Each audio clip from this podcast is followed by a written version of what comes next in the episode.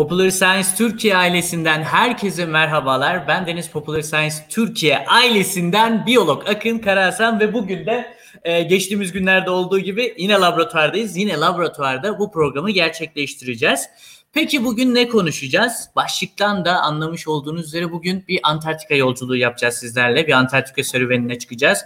Peki Antarktika serüvenine çıkmadan önce bir rehberimiz olmasını istersiniz öyle değil mi? Aslında bu rehberin bir anlamda Antarktika'ya da gitmiş olmasını istersiniz. Biz de böyle araştırdık, araştırdık kim bizlere yardımcı olabilir diye. Benim kendi disiplinimden, biyoloji disiplinimden bir hocamız var. Kendisi e, ODTÜ'den. Hoş geldiniz Korhan Hocam. Hoş bulduk, merhabalar. Nasılsınız? Umarım iyi misiniz? İyiyiz, sağ olun. Yaz dönemi bizim için tabii arazi dönemi. Çok çalışıyoruz, sen de biliyorsun.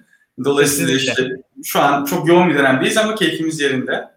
Muazzam. Ee, şey sizinle uzun zamandır iletişimdeyim. Ne kadar yoğun çalıştığınızı biliyorum. O yüzden bugün benim için muazzam anlamlı bir gün. Çünkü bir anlamda Antarktika gibi büyük, derin bir konuyu konuşacağız ve bir anlamda bunu Antarktika'ya gitmiş biriyle konuşacağız. Bu da benim için ayrı bir etkileyici e, sebepten bir tanesi. Hocam şimdi dilerseniz direkt olarak bir Antarktika'dan başlayalım. Nasıl bilmiyorum. Şimdi, Antarktika nasıl soğuk muydu diyerekten en bu geyik muhabbetlerine başlamak istiyorum. Ama öncelikli olarak şunu sormak belki de en doğrusu olur. Antarktika'ya gitmeye nasıl hak kazandınız? Kafanızda belli bir proje vardı ve çeşitli işte proje destekçisi platformlara ya da kuruluşlara başvurarak bu şekilde mi gittiniz? Ya da işte bizim hali hazırda bilmiş olduğumuz Kutup 1001 TÜBİTAK'ın bu projeyle mi gittiniz? Nasıl gittiniz? Bu konu hakkında sizden bilgi almak istiyorum. Antarktika çoğumuzun bildiği gibi en uzak ve en e, son keşfedilen kıta. 1840'larda keşfedildi. Bunun tabii önemli bir e, durum yarattı bu. E, hiç ulus hak iddia edemiyor. Çünkü normalde bizim için seyahat nedir? Gidersin bir vize kuyruğuna girersin, vize alırsın. Ardından e, uçağa binersin, gümrük kontrolünden geçersin, bir yere ulaşırsın. Hani bunun için araştırma izni falan varsa da bir ulustan araştırma izni alırsın. Türkiye'de ise burada bakanlıktan alırsın, İngiltere'de ise orada kimse ondan alırsın. Fakat şimdi Antarktika geç keşfedilmiş, ulusların hak iddia edemediği ve daha sonra da bir uluslararası anlaşma bilime ve barışa adanmış bir kıta. E, dolayısıyla oraya gitmek çok daha farklı. E, iki tane yolu var temel olarak Antarktika'ya gidebilmenin. Birincisi turist olabilirsiniz. Turizme izin veriliyor ama çok kontrollü bir şekilde. Tabii bu hmm. uzak olması, çok kontrollü olması demek oldukça da pahalı bir turizm pahalı şekli. Pahalı olması. Aynen. Yani çok çok pahalı bir turizm şekli. Yani belli bir miktar elit e, turist gidebiliyor buraya. Yoğun dediğim gibi regülasyonlar altında. Öyle istediğiniz yere çıkamıyorsunuz. Çıksanız sayı kısıtları var. Oradaki hayvanlara dokunamıyorsunuz. Öyle giderim penguen severim yanında fotoğraf çektirebilirim. Aynen. Yok. Çünkü e, canlıları, yani orası bilime adanmış bir koruma alanı olduğu için e, bir sürü regülasyon var. Penguenlere mesela 5 metreden fazla yaklaşamazsınız. Penguen size gelebilir. Penguenler özgür. Ama siz penguene gidemezsiniz gibi kurallar var. Tabii bu turizm bunun bir e, ek nosyon, dünya hizmetine sunulması için yapılan bir aktivite ama asıl asıl bilime ve barışa adanmış bir kıta diyordum. E, yoğun olarak bilim adamları gidiyor tabii Antarktika'ya. E, işte yazın 5 bin, kışın 1000 kadar bir bilim adamı nüfusu var Antarktika'da. Zaten bu neredeyse tüm nüfus. Tabii nasıl gideceksin? E, bunun için bir uluslararası komisyon var. Oradan uluslar izin alıyorlar bu seferleri düzenleyebilmek için. E, son yıllarda Türkiye de böyle bir adım attı. E, biz de Antarktika'da bilim faaliyeti gerçekleştireceğiz dedi. Bence çok çok güzel bir haberdi. E, çünkü bilim camiasında olanlar bilirler. E, mesela TÜBİTAK'ın e, 1001 programı bizim en büyük bilim fonumuz. Orada şart vardır. Bir Türk bilim insanı yurt dışında bilim araştırması yapamaz diye yurt dışında saha araştırması yasaktır. Yani ulusal fon kullanılarak herhangi bir yerde, Mikronezya'da, Afrika'da, e, Fiji adalarında yahut bir İngiltere'nin jeolojisiyle ilgili çalışmayacaksın. Anadolu'da çalışacaksın. Hmm. Güzel ama bilim evrensel bir şey. Bunu kırdığınız önemli anlardan biri ülkenin bir ulusal politik olarak Antarktika'da evrensel, uluslararası bilim yapmak için aksiyon alacağız demesiydi. Ve bence çok olumlu, çok güzel bir adım oldu. Tabii böyle olduktan sonra da ülke e, ülke içinde çağrıya çıkıldı işte. Kimler Antarktika'ya da araştırma yapmak ister, ne yapmak ister diye bir açık çağrı. E, bilmeyenler için, bilim dışında olanlar için bilimde e, fonlar rekabetçi bir şekilde veriliyor. Dünyanın her yerinde böyle amaç bu. Yani siz fikrinizle gidiyorsunuz sonra bir sizin akranlarınızdan bir hakem heyeti kuruluyor. Bu hakem heyeti tüm projeleri değerlendiriyor. Beğendiği iyi yani özgün olduğuna, lider olduğuna ve yeni bir bilgi getireceğine inandıklarına e, kamu kaynaklarını dağıtıyor. E, temel olarak e, mantık bu bilimde. E, benzer bir çağrı açıldı Türkiye'den oluşturacak ekip için. İşte ben de ona başvurmuştum. E, 2018 ve 19 yıllarında Antarktika'ya gitme fırsatı buldum şu sayede. Pekala teşekkür ediyoruz. Şimdi bir anlamda Antarktika'ya gittik artık sorularımızla.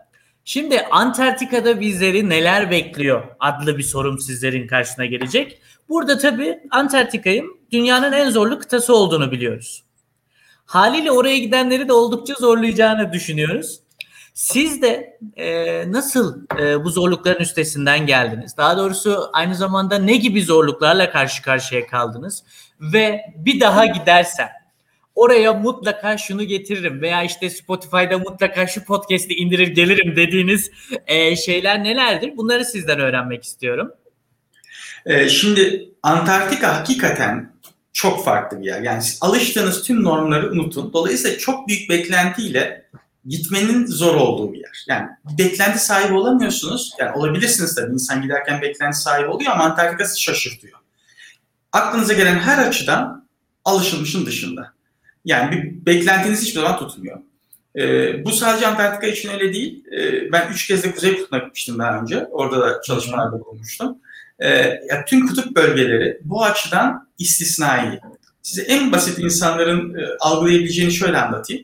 E, Antarktika daha ekstrem ama size Grönland'dan örnek vereyim. Grönland'a ilk gidişim e, büyük çift gövdeli uçağa bindik Kopenhag'dan. Normal turist gibi gidiyoruz çünkü Grönland bir ülke sonuç olarak Danimarka'nın bir kolonisi ve içinde yaklaşık 30-40 bin nüfus var.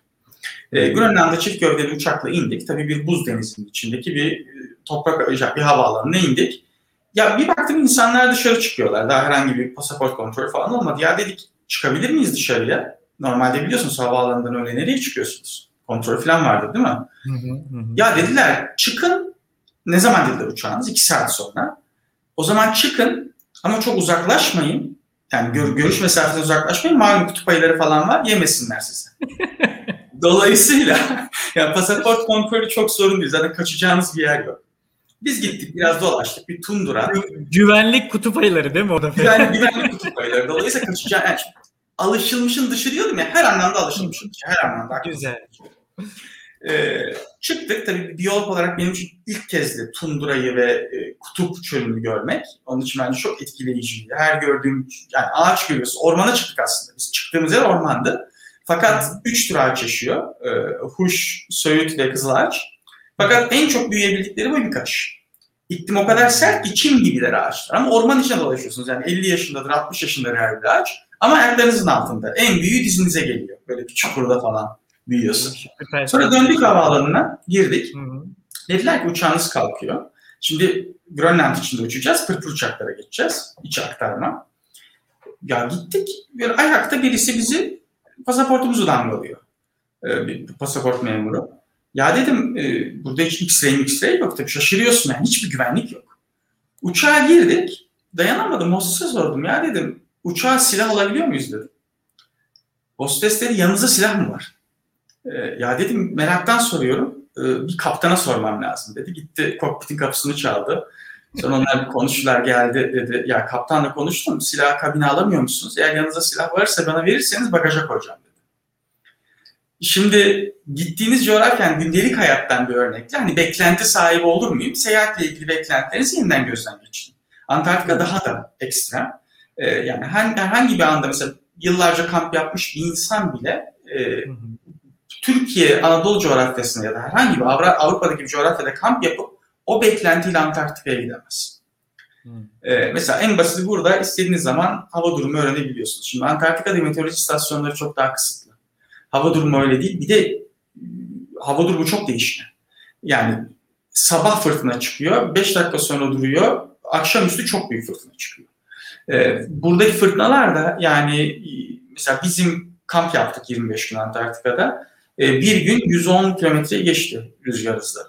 Ee, dolayısıyla oldukça ekstrem hava koşullarından bahsediyoruz. Maksimumda 380 kilometreye varan e, rüzgarlar, rüzgarlar ölçülüyor. Aynen öyle hocam. Yani buna nasıl hazır olursunuz? Yani mesela 380 kilometreyi bir insan nasıl hayal eder?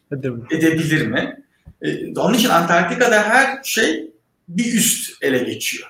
Ee, mesela burada da soğuğa hazırsınızdır değil mi? Burada yani, yani kışın kamp yapmışsınızdır Ilgaz'da ya Bolu'da. Değil mi? Kar vardır. Ee, bir beklentiniz vardı yani çevre beyaz olacak. İşte kar içinde yürüyeceğim. İşte dizime kadar kara batacağım. E, Antarktika'ya giriyorsunuz sizi buz karşılıyor ama buzların yüksekliği 400 metre. 300 metre daha büyük kara buzulu. Ki e, biz tabii kıyısında yani Antarktika Yarımadası'nda işler yapıyorduk. Burası Antarktika'nın Bahamaları diye biliniyor. E tabii dünyanın birçok ulusu Antarktika'nın en uç noktalarında çalışmalar yapıyorlar. E, e oralarda mesela Antarktika Güney Kutbu'na gittiğinizde ayağınızın altında 4 kilometre buz var. Yani hani Bolu'daki karda yürümekle Antarktika üzerinde yürümek arasında işte böyle bir fark var. Hani 1 metre ile 4000 metre e, kalınlık farkı var. Yani dolayısıyla beklentilerinizi yeniden düzenlemeniz lazım. E, keza yani doğa bilimci olarak da e, gittik araziye. Şimdi canlıları görüyorum. Beklentim var tabii. Fok göreceğim, penguen göreceğim. Ve kutup penguenlerini daha önce görmemiştim. Güney Amerika'da e, Magellan'lik penguenleri falan görmüştüm ama kutup penguenlerini görmemiştim. Ama fok beklentisi nedir? Bizim bildiğimiz fok Akdeniz foku gördüm mesela. İşte 2 metre, 3 metre fok. Yani bir şeyler Orada leopar fokları var. Aynen. Bir fokunu gördüm. Yani büyük olduğunu biliyorum. Ama evet. 6 metre ve 4 ton.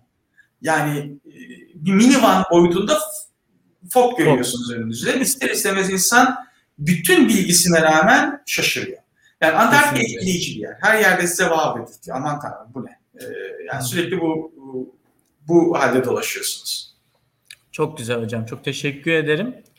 Şimdi bir anlamda artık yavaş yavaş bizim e, biyoloji disiplininin bir anlamda işte sorularına hizmet eden aşamaya geçelim artık. O aşamada da bizleri şunlar bekliyor, şu tarz sorular bekliyor. Şimdi hali hazırda yüksek enlemler ve yüksek e, yükseklikler çalıştığınızı biliyorum daha doğrusu. E, hal böyle olunca Antarktika sizin için nasıl bir proje alanıydı? Bir anlamda ne gibi bir projeyle gidip Antarktika'da ne gibi bir çalışma gerçekleştirdiniz? Sizden bunu anlamak istiyorum, bunu duymak istiyorum ve bu bir anlamda da Antarktika çalışmış olduğunuz ekoloji disiplini üzerinde ne gibi çalışmaları gerçekleştirdiğiniz bir alandı. Ekoloji biliyorsunuz ben çevre bilimciyim. Ekoloji hı hı. canlıların birbirleriyle ve çevreye olan etkileşimini anlamaya çalışıyor. Yani canlılar nasıl değişiyor zamanda ya da mekanda. Yani bazı canlılar niye burada var ama mesela Sinop'ta yok.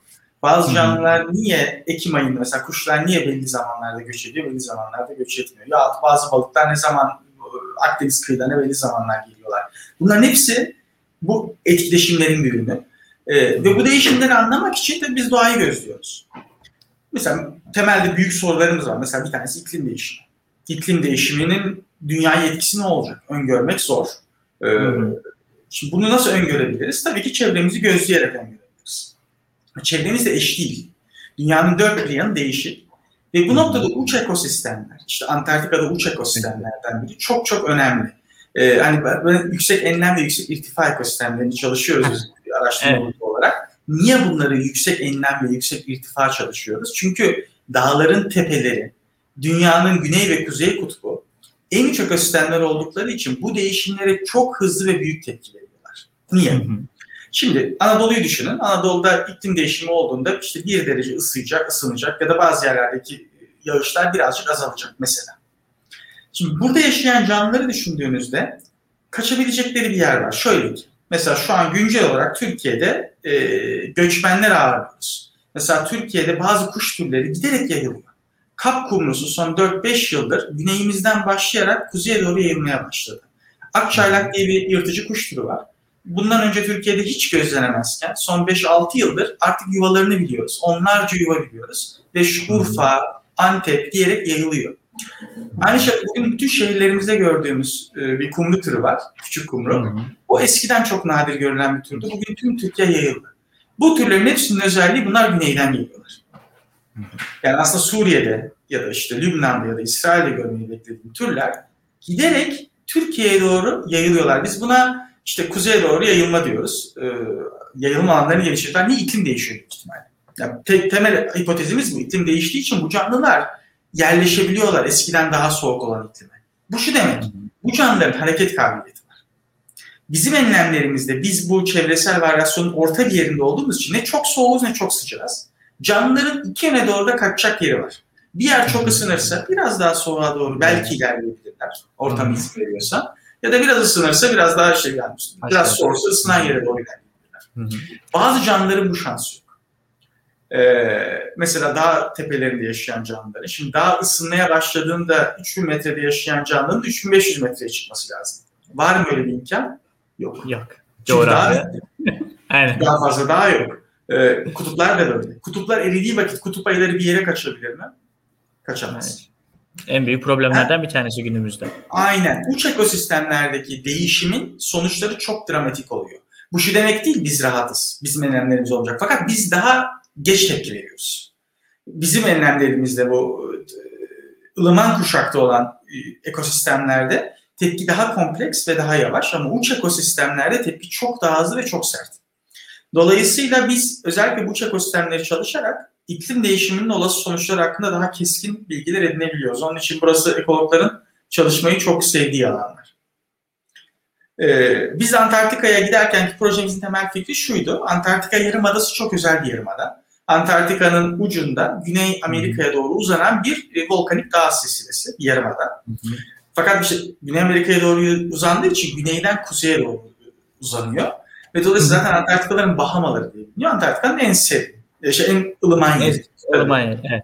En ılıman yeri ama tabii Antarktika koşullarında ılıman. Yine siz Eksi 10, eksi 8 civarlarında yanlış hatırlamıyorsam. Aynen. Yani eksi 60 dereceye gitmiyorsunuz da işte Aynen. yazın 0 dereceyle eksi 5, eksi 10 ekstrem olaylar dışında ortalamalar. Zaten söylediğiniz üzere bizim işte çalışma yerimizde işte Horseshoe işte evet, Horseshoe adasında, adasında. Bir, Aynen.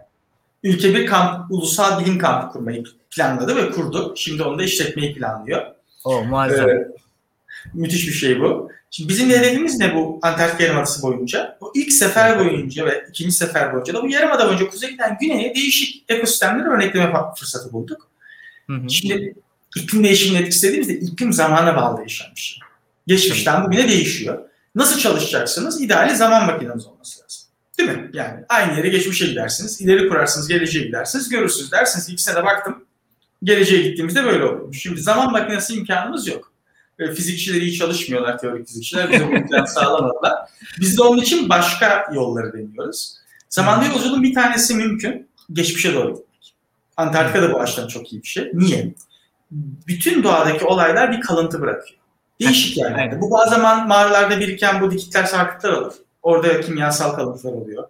Buz biliyorsunuz Antarktika'nın üzerinde 4 kilometre buz var. E bu buz üst üste yığılan kardan oluşuyor. Şimdi bu önemli nokta bu. Üst üste yığılma kar üst üste yığılırken arasında mesela atmosferi hapsediyor. Siz dolayısıyla bu kar boyunca bir örnek aldığınızda, bir tüp örneği aldığınızda, karot örneği diyoruz buna. O karot örneğini dilim dilim saydığınızda dilim dilim geçmişe gidiyorsunuz. Tabii tek bu değil. Aynı özelliği denizin dibindeki çökeller ya da göllerin içindeki çökeller de sağlıyor. Biz buna paleolimnoloji diyoruz, paleoekoloji diyoruz. İşte bu kronolojileri, çünkü gölün zemininde de sedima yıldan yıla birikiyor üst üste. Tabii ki. Şimdi siz buradan karot örneği aldığınızda onu dilim dilim sayarak geçmişte neler oldu onunla ilgili fikir sahibi olabiliyorsunuz. Bu elde var bir. Geçmişe gitmenin bir yolu var. Ve biz de paleo ekoloji çalışmalarını kullanıyoruz aktif olarak. Şimdi geleceğe gitmek daha zor. Geçmişe gitmekten. Fakat onda da bir elimizde hata payları olsa da bir araç var. O da zaman yerine mekan değişimi diyoruz. Şöyle ki. Bir coğrafyada, tabii ki o, o bölgenin coğrafyasında daha sıcak ve daha soğuk yerler var. Bunlar birbirinin analoğu olabilir. Şimdi biz ısınmasını bekliyorsak daha sıcak yerle nispeten daha soğuk yeri kıyaslarız ekosistem olarak. Ve daha sıcak yerin daha soğuk yer için gelecekteki ortam olduğunu varsayabiliriz. Perspektif zaman yerine mekan değişimi diyoruz. Yani zamanda evet. ilerleyelim ama mekanda ilerleyelim onu zamana yansıtır.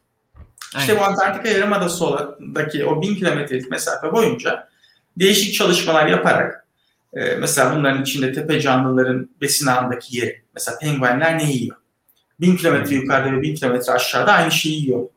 Farklı şeyler yiyorsa işte penguenlerin besin ağındaki yeri değişecek mi ısındığı vakit? E çünkü bunların, bunların öncülleri geliyor. Mesela Antarktika Yarımadası boyunca bazı penguenlerin popülasyonları artarken son 100 senede bazıları düşüyor. Sadeli penguenler azalıyor, gent penguenler artıyor. Şimdi bunlar önemli detaylar. E, demek ki popülasyonlarda değişim var.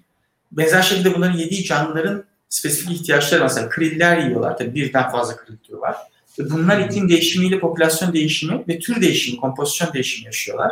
E bunlar hep ekosistemde ağır etkileri olacak olgular. İşte bunları e, öngörmek bu şekilde mümkün. Bizim de çalıştığımız alan az çok bu. Peki teşekkür ediyorum. Bahsini geçirdiğiniz e, o geleceğe yönelik e, ne derler deneyler yapmak veya geleceğe yönelik perspektifler sunmak işte çeşitli coğrafi bilgi sistemleriyle de işte zaten muhtemelen onları kullanıyorsunuz. Ee, onlar aracılığıyla da bugünlerde söz konusu muazzam veriler ortaya çıkıyor. Özellikle iklimin e, hareketine bağlı olarak, iklim değişimine bağlı olarak işte canlıların hareket ve davranış, dağılım yine aynı şekilde grafikleri e, çıkartılabilmekte, haritaları çıkartılabilmekte. Çok teşekkür ederim cevabınız için. Şimdi benim aklımı karıştıran bir sorun var. Onu da baktım sizin çalışma alanlarınız içerisinde gördüm. Şimdi dünyada yer alan işte doğal sistemler oldukça karmaşıktır, oldukça komplekstir diye tanımlarız sürekli. Çünkü üzerinde pek çok parametre hakimdir. Hal böyle olunca bunları işte simüle etmek de zordur. Bir yerde bunu işte e, canlandırmak da, tekrarlamak da zordur. Bunu nereden biliyoruz diye soracak olursanız bir ara dünyanın mesela e, taklidi yapılmaya çalıştı. Biosfer 2 adlı bir deneyle. Başarısız oldu. Elbette ki birçok veri elde edildi. Bunun dışında evrimle alakalı lepis test deneyleri yapıldı. Bir hocamız kendisi bir işte akvaryum gibi bir şey tasarladı çok doğala yakın. Orada karşılıklı evrim e, çalışmaları gerçekleştirdi. Şimdi bakıyorum ya bir anlamda ola da biliyor ama bir anlamda gerçekten zorluğu da yüzümüze çarpıyor. Peki sizin bu deneysel ekoloji adını vermiş olduğunuz şey e, tam olarak ne yapmaktadır, nedir ve nasıl doğal sistemlerin işleyiş dinamiklerini taklit ederek üzerinde çalışmalar yapabileceğiniz ortamları üretmenizi sağlar. Yani temel soruya dönersek te, e, deneysel ekoloji nedir hocam? Önce ekolojiden birazcık bahsedeceğim. Ekoloji yeni bir bilim dalı. 1800'lerin sonunda ortaya çıkmış. E, canlıların işte birbirleriyle etkileşimini anlamaya çalışan bilim dalı. Tabi uzun zaman ekoloji doğadaki gözlemlere dayandı. Yani bazı biyologlar ya da ekologlar işte araziye çıkarlar, kuşları gözlemlerler. Mesela ağacın neresinde yemek? Ağacın üstünde mi, altında mı yiyor? Ya hangi zaman geliyor? Sabah mı geliyor, akşam mı geliyor? Biz buna gözlemsel ekoloji diyoruz. Hı hı. Evet, ekolojide çok uzun yıllar, bir yüzyıldan fazla bu gözlemsel veriye dayandı. Tabii bir grup insan bunu çok bir grup bilim adamı bunu çok eleştirdi. Hatta bazı zamanlar biyologlar ve ekologlar işte pul koleksiyoncusunuz. Hani e, hipotez test yapma, yapmıyorsunuz. Sadece dokümente ediyorsunuz. Envanter evet. çıkarıyorsunuz. Hani bunun en kaba formu işte bilmem ne dağında mesela Ağrı Dağı'nda yaşayan hayvan türlerinin listesi. Hmm. Kıymetli bir veri. Tabii ki önemli. Evet. Biyocoğrafya açısından önemli, ekoloji açısından önemli. Çünkü öncelikle orada hangi canlılar yaşıyor bilmemiz lazım. Ama bunun çok fazla bir tahmin gücü yok. Şimdi bilimin en güçlü yanlarından birine biz bilimi çoğu zaman nasıl savunuyoruz? Uçak planlayıp yaptığında uçuyor. Öngörü gücü var. Ve test edilebilir. Şimdi ekoloji bilimi uzun zaman bu açıdan eleştirildi. Ekoloji hangi hipotezleri test edebiliyor ve nasıl öngörülerde bulunabiliyor? Hadi gösterin. Niye bu konuda zayıf? Tabii bunun bir kısmı doğadan gelen sorunlar. Çünkü öngörü yapmanız için kontrollü deney hipotez kurduktan sonra kontrol deney yapmanız lazım. Biz bunu nasıl yapıyoruz mesela eğer siz kanser araştırması yapıyorsanız diyorsunuz ki benim bir aklımda fikir var. İşte şu gen kanseri tetikliyor olabilir. Ben o geni susturursam belki kanseri engellerim. Hipoteziniz var. Daha sonra işte model organizmanızı alıyorsunuz, deney kuruyorsunuz. İşte değişik koşullarda, değişik gen, ilaç dozlarında ya da işte gen, gen modifikasyonlarında kanser artıyor mu azalıyor. Deney kurabiliyorsunuz. Ekolojide bunu yapmak zor. Çünkü farz edelim bir hipoteziniz var. Mesela e, işte çok fazla azot fosfor verirsek göller de besin ağı yıkılır bazen. Kötü olur. Yani göller böyle yemyeşil olur, kokar falan. Ötrifikasyon, aynen. Ötrifikasyon dediğimiz durum. Çok güzel dedi. Su kalitesi bozulur falan. Yani insanların kullanma açısından böyle. Peki bunu nasıl deneyeceksiniz? Şimdi gölden bir tane var. Bunun iki tane, birisi istatistik bir sorun. Tek evet. örneklem doğru bir örneklem değildir. Çünkü mesela siz diyebilirsiniz ki işte bu ilaç kanseri iyi geliyor. Bir kişiye uygularsanız bunu doğru sonucu alamazsınız. Çünkü belki o insana özgü sorunlar var. Mesela o insan ikinci gün kalp krizinden ölebilir. Şimdi bu demek değildir ki ilaç kalp krizi yapıyor. Tamamen şans eseri o insan kalp krizi geçirmiş olabilir. Onun için de, de, örneklem sayısı vardır. İşte 100 insana, rastgele seçilmiş 100 insan ilaç verirsiniz. İşte 100 insan ilaç verirsiniz, yüzüne vermezsiniz. İkisinde de 100 insanların ikisi kalp krizinden ölür ama hani, hmm. test edeceğiniz diğer parametreler tutar. Şimdi gölünüz bir tane olduğunda test edemiyorsunuz.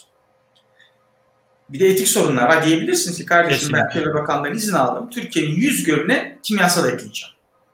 Şimdi bu etik bir durum değil. Siz bir soru soracaksınız Aynen. diye koca bir can, yani binlerce, yüz binlerce canlının, yüz binlerce tür canlının yaşadığı, milyarlarca bireyin yaşadığı bir göl ekosistemine keyfinize göre bir şeyler veremezsiniz. Farz edin bunu da yaptınız. E, çünkü bununla ilgili örnekler var onu da vereceğim dünyada. E, bu sefer göller eşit değil. Şimdi Ankara'daki Mogan Gölü ile Mersin'deki Akgölü, Göksu Gölü, Göksu Deltası'ndaki Akgölü nasıl kıyas? Bu birbirinin eşleniği değil. Aynı hmm. kimyasalı verseniz de aynı sonucu almazsınız. Çünkü biri 10 yaşındaki çocuk diyelim, diğeri 60 yaşındaki bir dede. Hmm. E, tabii bu yaş açısından kıyas etmiyorum. Sadece farklılar. Farklı oldukları için deney için uygun değiller. Dolayısıyla hmm. doğada deney yapmak çok zor. Çünkü doğada zaman sürekli akıyor ve her alan kendine özgü. Hmm. Onun için ekolojide deney yapmak zordur. Bunu kırmak için çok büyük işler yapılmaya çalışıldı. Özellikle Anglo-Sakson dünyasında işte Amerika'daki biyosfer deneyi gibi. Ama ondan önce Kanada'da mesela ilk bu aslında kara ekolojisinde başladı.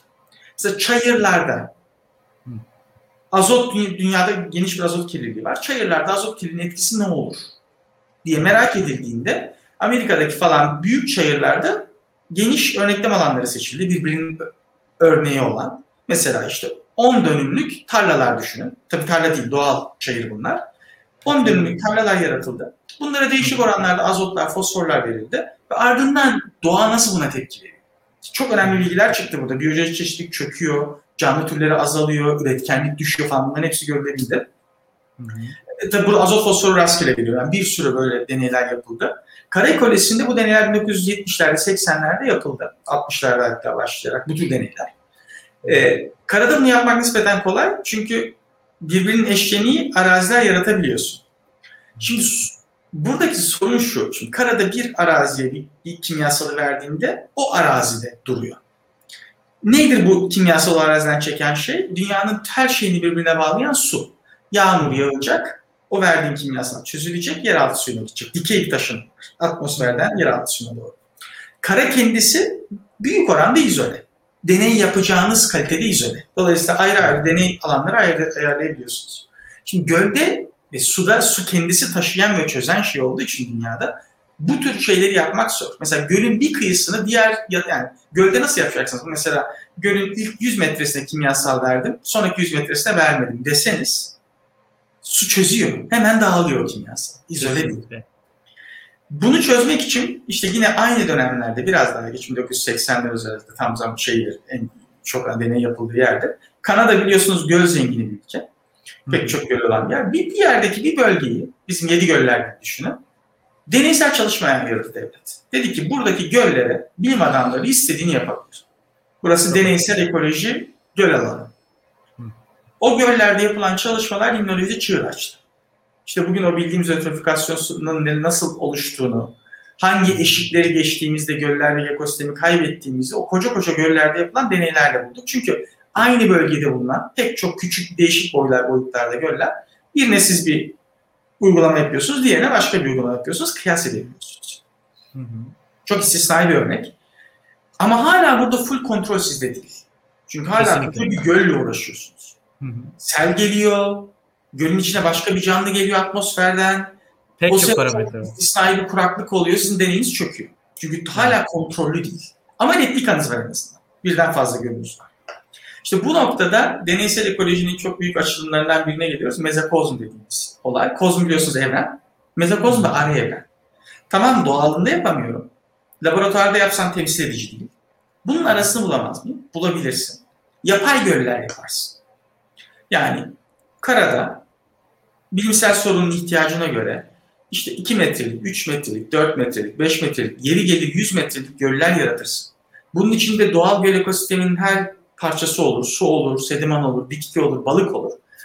Aynı bundan sonra artık bizim klasik bilimde bildiğimiz gibi standart replikası olan her biri dört tekrar.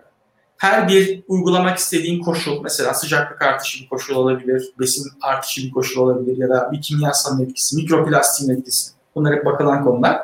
O replikaların içinde bu dedesi işte az plastik, çok plastik. Az kimyasal, çok kimyasal. Her bir dörder replikalı, replikalı. Klasik bilimsel hipotez testi yapılabilen deneyler yapabilirsin. Bu 1980'lerden falan sonra çıkmış bir olgu. Tabii yürütmesi zor ama işte deneysel ekoloji dediğimiz koca bir disiplin oluştu burada. Artık ekolojik soruları sırf gözleme dayalı değil, hipoteze dayalı ve ardından da bunun denenebildiği uygun pilot ekosistemler kurarak yapabiliyoruz. Ee, işte biz de bunu şu anda Ankara'dan işte Meryem Beklioğlu var. Ee, Erik Epesen'in doktor danışmanı olan benim arkadaşım da şimdi Türkiye'de. Böyle iki tane büyük tesis kuruyoruz. Biri Mersin kampüsünde, biri Ankara kampüsünde. 24 tane tanktan oluşan, e, her biri 5 ton. Bunların içinde göl ekosisteminde mesela iklim değişimi ilk soracağımız sorulardan biri.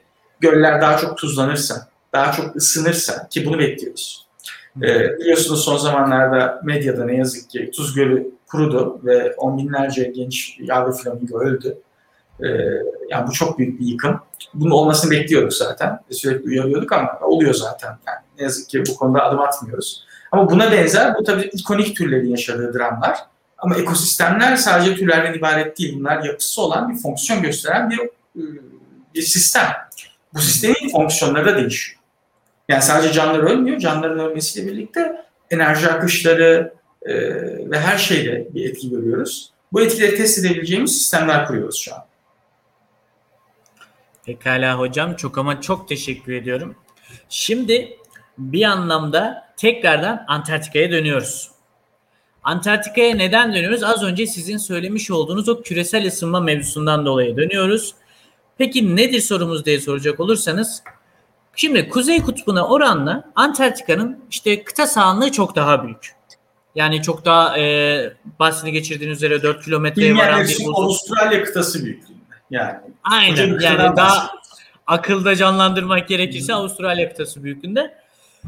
Peki bu küresel ısınma dediğimiz şey işte Kuzey Kutbu'nda pek çok e, zaman dilimlerinde gerilemelere sebebiyet veriyor ve biz bunu uydudan rahatlıkla gözlemleyebiliyoruz ve muhtemelen oraya gittiğimizde de bunun rahatlıkla izlerine varabiliyoruz. Böylesine devasa Antarktika gibi bir kıtada da aynı durum söz konusu mu? İşte gittim fakat e, gittiğimde buzul olması gereken yer akın çözülmüştü veya benim Gittiğim zaman da bir gözlem yaptım. Kocaman bir buzul parçası denizin içerisine düştü dediğiniz bir an oldu mu? Bunu sizden merak ediyorum.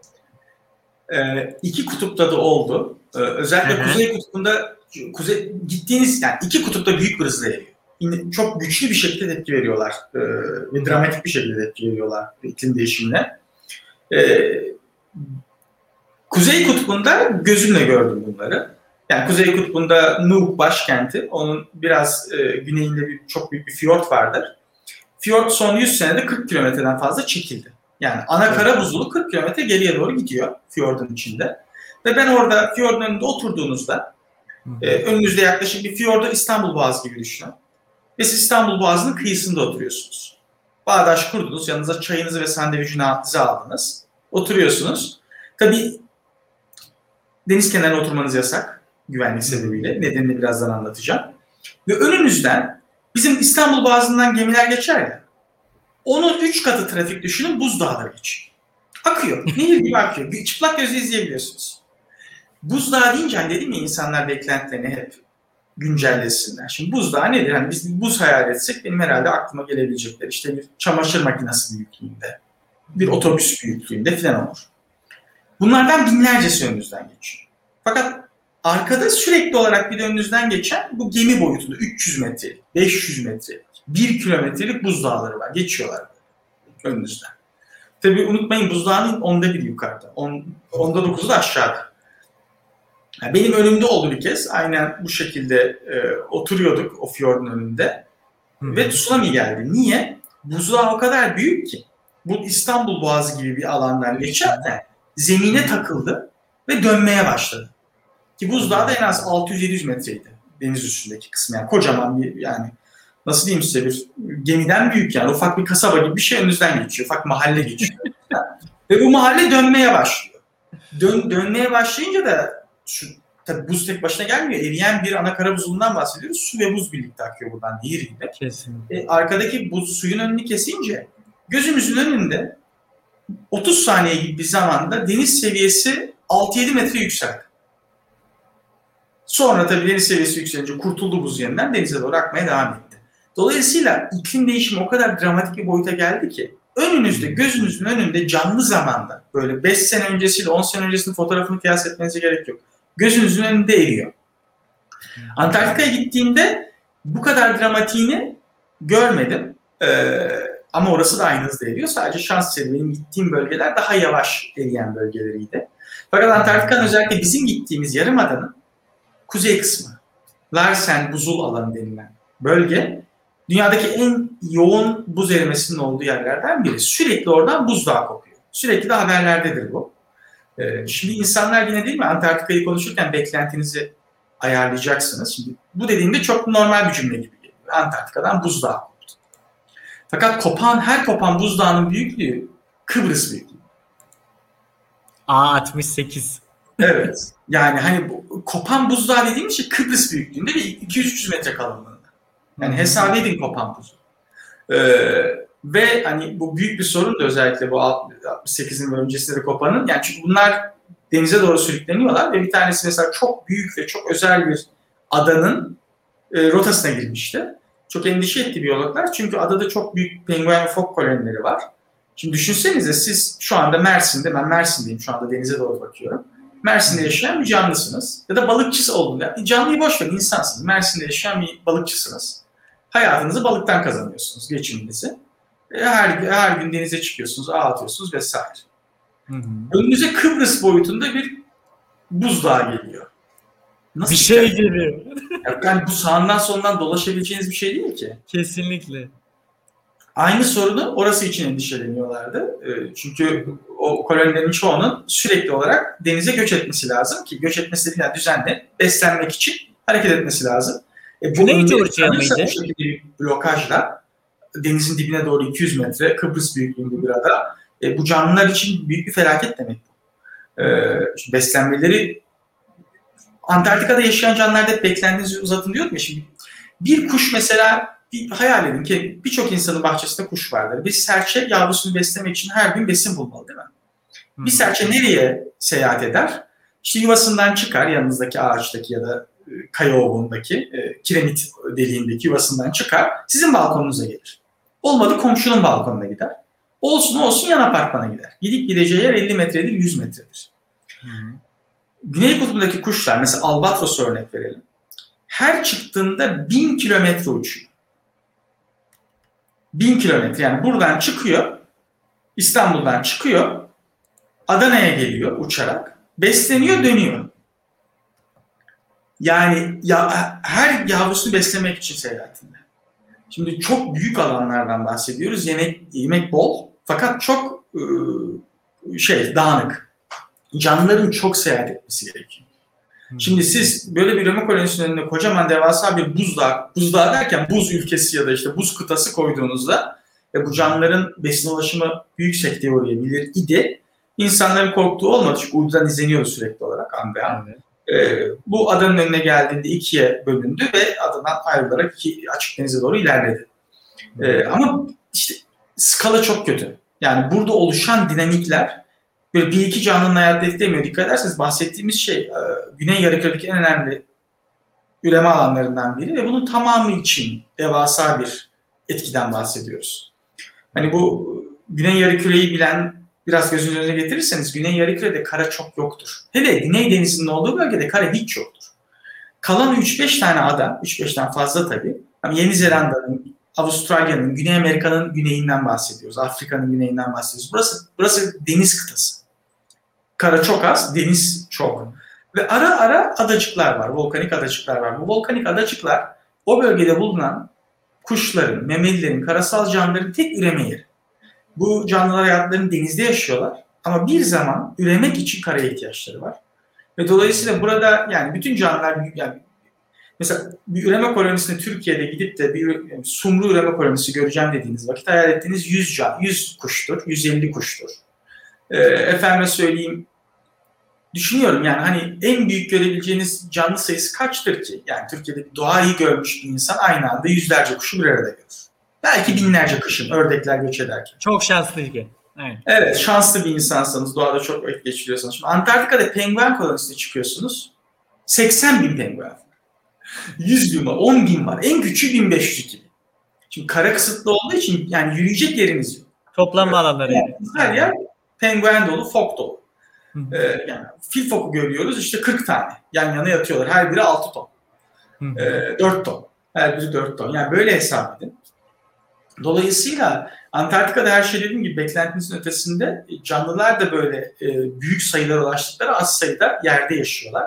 Ve bu kolonilerden birini kaybetmek demek o, o canlının dünya nüfusunun %10'u, %20'sini kaybettiğiniz anlamına gelebilir. Hmm. Onun için e, bu dramatik erimeler falan çok çok üzücü sonuçlar yaratabiliyor. Hali hazırda şimdi biyoçeşitlilik konu başlığı açılmışken aslında şunu sormak isterim. Şimdi Antarktika çok ekstrem bir nokta ve haliyle orada yaşayan canlılar da oraya işte zaman içerisinde adapte olmuş, evrimsel süreç içerisinde oraya adapte olmuş canlıları barındırmakta. Ve bildiğim kadarıyla Antarktika'nın %50'si yani Antarktika'da yaşayan türlerin %50'si de oraya has, endemikler.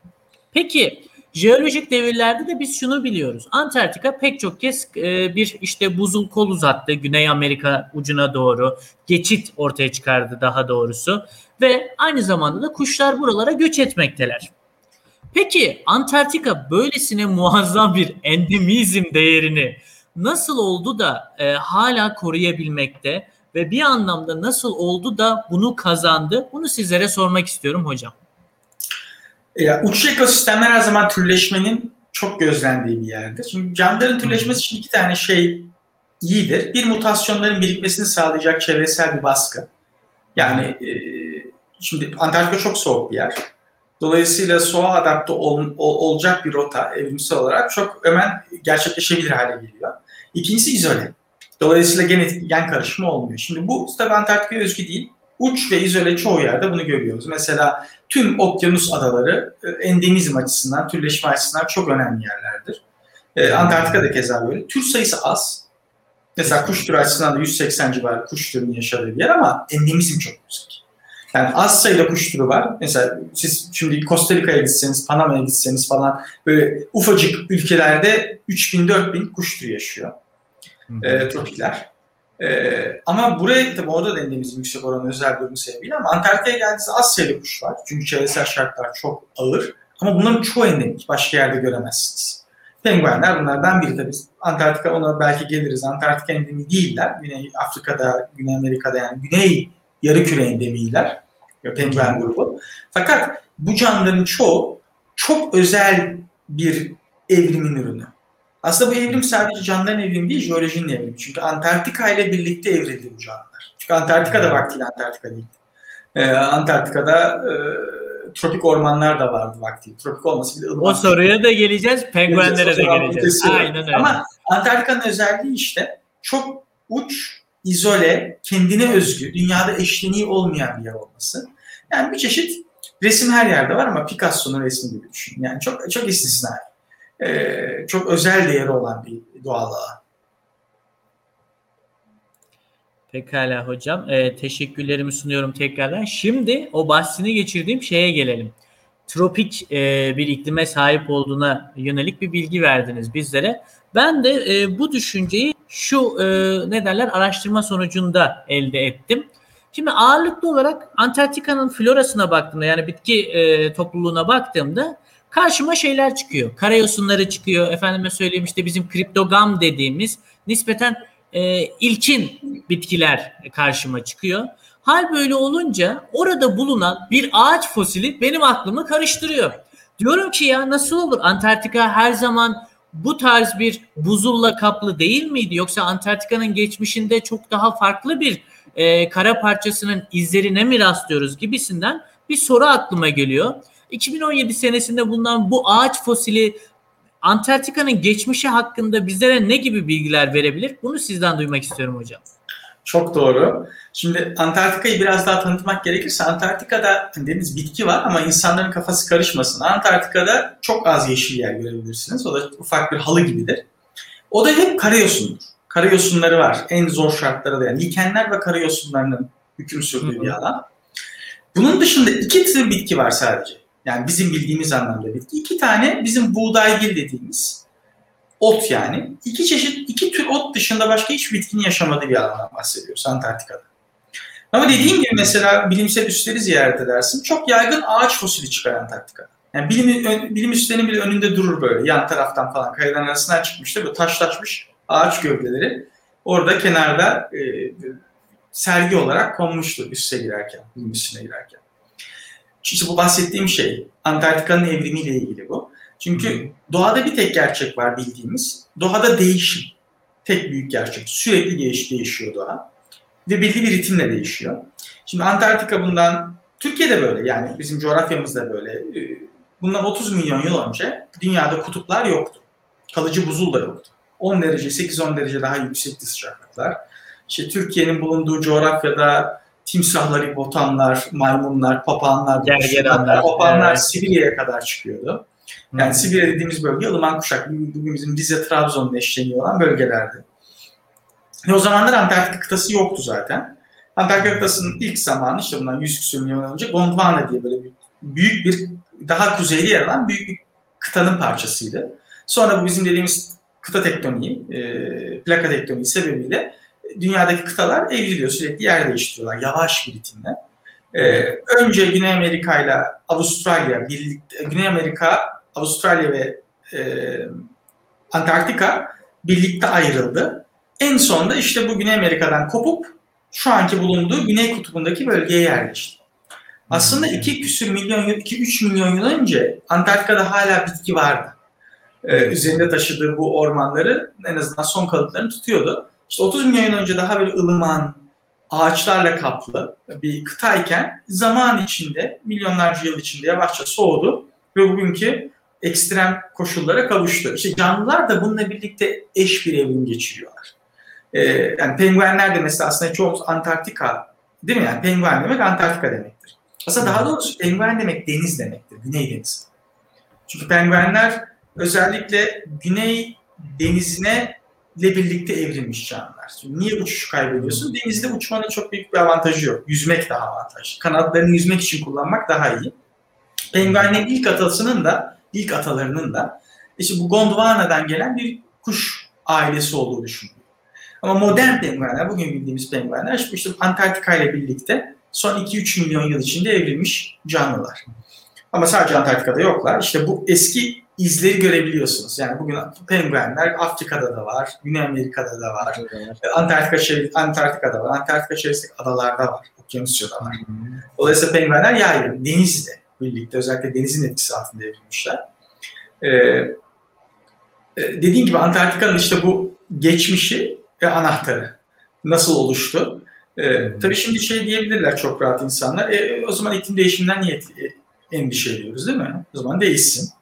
Ee, yani. Ama fark var. Hı hı. Değişim her zaman doğanın bir öğesi, evet. değişmez bir öğesi. Ama zaman burada önemli. Bakın ne dedim ben? Antarktika 30 milyon yıl önce işte 10 derece sıcaktı. 2 milyon yıl önce soğumaya başladı. Bakın milyon yıllardan bahsediyoruz. Eko evrimsel dinamik diyoruz buna. Yani ekoloji ve evrimin adapte olabileceği zaman. Bazı türler yok oluyor, bazı türler yeniden türleşiyor, yeni ekosistemler oluşuyor yıkım olmuyor. Doğada da bir yıkımlar da oldu. Biz işte şu anda bir tanesinde biz yapıyoruz bu yıkımları. Şimdi değişim var ama eskiden milyon yıllarla konuştuğumuz değişimler şimdi 10 yıllarla. 10 yıllar içinde canlıların göç etmesi, yeni koşulların altında evrilmesi, yeni ekosistemlerin oluşması mümkün değil. Dolayısıyla bir süreyenliği bozuyoruz, kırıyoruz ve yok oluşlar yaratıyoruz. Hı hı. Ee, tabii yok oluşların altından doğa kalkabilir. Ama yine yüz binlerce ya da milyonlarca yıl içinde kalkabilecek. Dolayısıyla yaşattığımız e, yok oluşun sonuçlarını biz ve bizim çocuklarımız ağır bir şekilde yaşayacak. Teşekkür ediyorum. Yani bir anlamda bahsini geçirdiğiniz üzere 6. yok oluş adını vermiş olduğumuz Holosen'in içerisindeyiz. Ve yine bahsini Hatta geçirdiğiniz belki üzere... kusura bakma sözünü kesiyorum. Aslında Yok, şu an şu Dünya Jeologlar Birliği jeolojik devrin ismini değiştirmeyi tartışıyor ki büyük ihtimalle değişecek. Artık antroposen yani insan çağına gidiyoruz. Bilmeyenler için belki biraz açalım. Jeolojik devirler çok tutucu bir şekilde isimlendirilir. Çünkü belli Dünya Jeologlar Birliği bu isimleri veriyor. İşte Holosen, Pliyosen, e, Kretese, Jurassic biliyorsunuz. Jurassic Park'tan biliyorsunuz dinozorların yaşadığı devir falan Hı hı. jeolojik bir devre isim verilmesi için o devri temsil eden olgunun jeolojik kayıtlara yansımış olması lazım. Bu şu demek. Bundan insanlar yok oldu. Bu dünya tamamen değişti. Bundan 3 milyon yıl sonra uzaylılar geldi buraya. Ve işte kayaları incelediler. Orada görmeleri lazım. Bu devrin böyle yaşandığını. İşte insan olarak etkimiz o raddeye geldi ki artık dünya üzerinde yarattığımız etki silinmez bir şekilde jeolojik kayıtlara geliyor. Hı. İşte bu yüzden e, Holosen'den sonra artık yeni dönemin isminin antroposen olarak verilmesi neredeyse konsensusla tartışılıyor. Büyük ihtimalle verilecek. Yani yani yarattığımız etkinin e, dramatik boyutu bu raddede.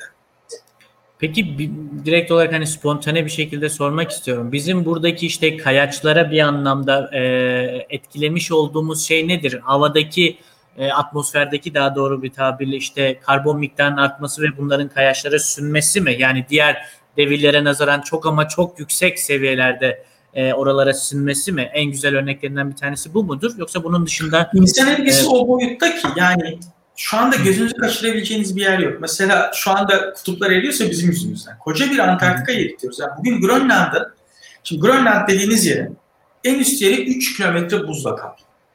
Denizden 3 kilometre yukarı. Şimdi bakın hem kuzey kutbundasınız hem de kuzey kutbunda 3 metre irtifadasınız. Bugün Toros Dağları'na bile çıksak şu anda 3000 metreye kar vardır. Erimemiş. Siz kutupta 3000 metreye çıkıyorsunuz. Geçen sene yazın orası da eridi. Yani tüm Grönland'ın üzerindeki buzu da eridiği uydularla gözüktü. Tamamen da buz eridi. Ee, büyük bir hızla eriyor ve biz bunlar lineer olmaz genelde. Yani doğadaki etkileşimler bazen biz bilim adamlarını özellikle politikacılar ve uygulayıcılar ciddiye almıyorlar. Şöyle bir sorun oluyor. Biz diyoruz ki bakın çok büyük bir değişim kapıda. Ya diyorlar ki hocam ne var işte su akıyor yavaş yavaş. Bakın su akmıyor. Bu çok kötü bir şeyin öncülü. Çünkü doğadaki her şey neredeyse lineer olarak değişmez. Buna non-lineer yani lineer olmayan değişimler deriz. Bunu doğada seli gözlemlemiş insanlar bilirler. Sel yağış yavaş yavaş yağıyor. Değil mi? Yani yağmur böyle bir anda yağmaz. Yağmur damla damla yağar. Peki kentleri yutan sel nasıl oluyor? Ben e, ilk bunu kendim gözlemlediğim bir üniversite bir öğrencisiydim. O izci grubuyla Toros Dağları'nda kamptaydık. Yağmur yağmaya başladı. Stabil olarak yağmur yağıyor. Bir süre toprak buna emiyor. Sonra yavaş yavaş derecikler oluşmaya başlıyor. Eğimle bu derecikler birbirleriyle birleşiyor. Sonra işte önüne geçilemez bir sel oluşuyor. Hı hı. Ama bir anda geliyor. Sel böyle yavaşça gelmiyor. Yani su derideki su seviyesi yavaş yavaş yükselmiyor. Bir süre hiç yükselmiyor. Çünkü doğanın tampon mekanizmaları var. Önce toprak suyu emiyor. Bitkiler suyu yavaşlatıyor. Fakat bu taşıma kapasitesini aştığın an bütün bir birikim bir anda üzerine boşalıyor. Şimdi buzullarda da aynı söz konusu. Şimdi erime var ya. Ya ne var ki hocam işte ya bir kilometre erimiş. Öyle değil. Erime arttıkça buzu alttan yağlıyor. Buz ve ana kar arasındaki bağlantıyı koparıyor. Bu sefer buzlar kayarak denize dökülmeye başlıyorlar. Buzu, buzlar denize doğru göç ederler belli bir hızla. Fakat altını sen yağladığın vakit bir süre sonra çığ gibi gelmeye başlayacak. Şimdi doğadaki değişimler böyle işte mesela ufak ufak eriyen yerler artık e, son 10 yıldır Antarktika'dan kopan buzdağları Kıbrıs büyüklüğü. Yani buzdağ Titanic'i batıran buzdağ neydi ki? İşte 20-30 metre büyüklüğünde ya da 100 metre büyüklüğünde bir şeydi. Şu anki buzdağları Kıbrıs büyüklüğünde kopmaya başladı. Erimenin, erimeyle ilgili beklenti bunun belli bir eşikten sonra kontrol edilemez, geri döndürülemez ve çok hızlı olması. Hı hı. Ve bu olduğu vakit yine etkileşimler. Şu anda mesela o eriyen buzdağları bile dünya denizlerini yükseltiyor. Milimetre milimetre. Fakat Antarktika erirse dünya denizleri 60 metre yükselecek. 70 metre yükselecek. Sadece bu Kaç Antarktika ülke sular altında kalacak? Tabii Kaç düşünmek ülke gerek. su altında kalacak bunu hayal etmiyor. Bir anda olacak. Ee, yani bu işte e, non-lineer değişim e, çok önemli bir öğesi doğada gözlediğimiz. Ve biz bu değişimleri her yerde yaşıyoruz. Kutupları eritiyoruz. Bugün dünyadaki karasal alanların %50'sini biz kullanıyoruz. Biz dünyadaki canlılardan biriyiz bu evrimde oluşmuş. Bizim dışımızda tahminen 9 milyon 999 bin 999 başka canlı türü var. Biz bu ailenin bir ferdi olarak tüm kaynakların %50'sini kullanıyoruz. Kalan 10 milyon diğer fert kalan %50'yi kullanıyor. Hani gelir eşitsizliği deriz ya. Bundan daha ekstremi yok. Ee, karasal alanların %50'sini kullanıyoruz. Suyun tamamını bugün Orta Anadolu'da su kalmadı. Göller kuruyor. Meke Gölü kurudu, Kulu Gölü kurudu, Tuz Gölü kurudu. Diğerleri yolda. Şimdi bakın ekosistemlerin yok olmasından bahsediyoruz. Ee, atmosferi değiştirdik. Oksijen seviyeleri düşüyor, karbondioksit seviyeleri artıyor. Ee, deniz asitlenmesi, denizler asitleniyor. Ee, mercan resifleri yok oluyor. Yani mercan resifleri 10 bin kilometre uzunluğu. Ve bir iki derecelik sıcaklıklarda yok oluyor. Şimdi bunların jeolojik kaydediliyor tabii. Yani büyük yok oluş diyoruz ya. Canlılar yok oluyor. Bugün dünyadaki deniz kuşlarının %10'u 20'si nesli son derece tehlike altında. Yani bugün yarın yok olabilirler. Ee, Birçok büyük memelinin %30'u 40'ı nesli tehlike altında. Yani canlı türleri büyük bir yok oluşa sürükleniyorlar. Ve bunların hepsi de bir jeolojik kayıtlara gidiyor.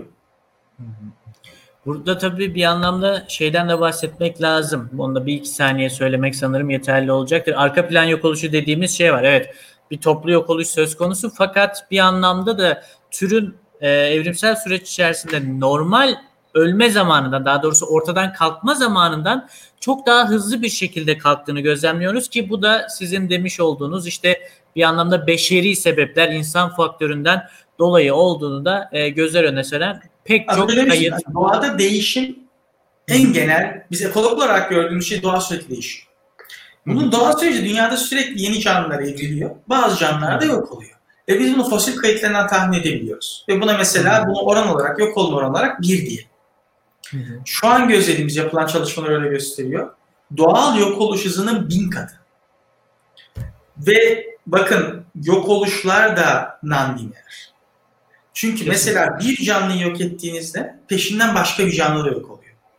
Bir canlı başka bir bitkinin, mesela bugün incir ağaçlarını dölleyen her incir ağacı için bir tane eşek arısı var.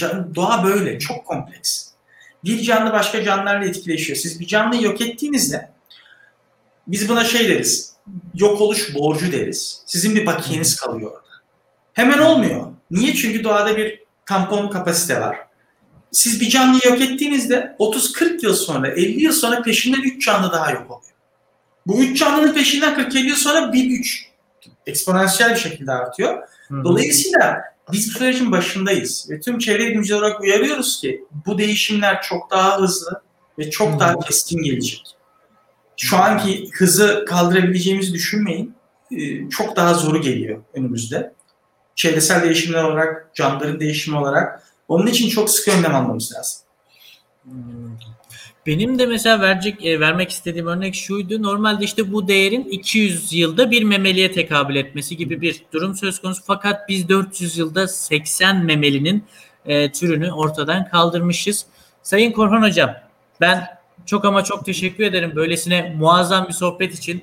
Girişte Antarktika seyahatinizle alakalı olarak e, neler gördünüz, neler geçirdiniz, bunlar hakkında neler hakkında çalıştınız e, onları konuştuk. Akabinde benim Antarktika ile ve diğer pek çok e, konu başlığıyla merak ettiğim soruları sizlere yönelttim. Onları çok güzel bir şekilde cevapladınız. Çok teşekkür ederim. Çok e, benim için verimli, dolu dolu bir yayın oldu. Umarım ki izleyenler için de olmuştur. Ben e, bizlere böylesine güzel bir e, ne derler konuşma gerçekleştirdiğiniz için çok ama çok teşekkür ediyorum ve programı kapatmadan sizden son sözlerinizi almak istiyorum. Ee, ben de çevre bilimciyim. Aslında eko, ekolog zor bir tanımdır. Biyo, yani bir yandan bilim dalı, bir yandan da topla çok kullanılan doğa koruma aktivitelerinin bir özelliği. Ben tabii bir e, ekolog olarak ikisine de dokunmak zorunda kalıyorum.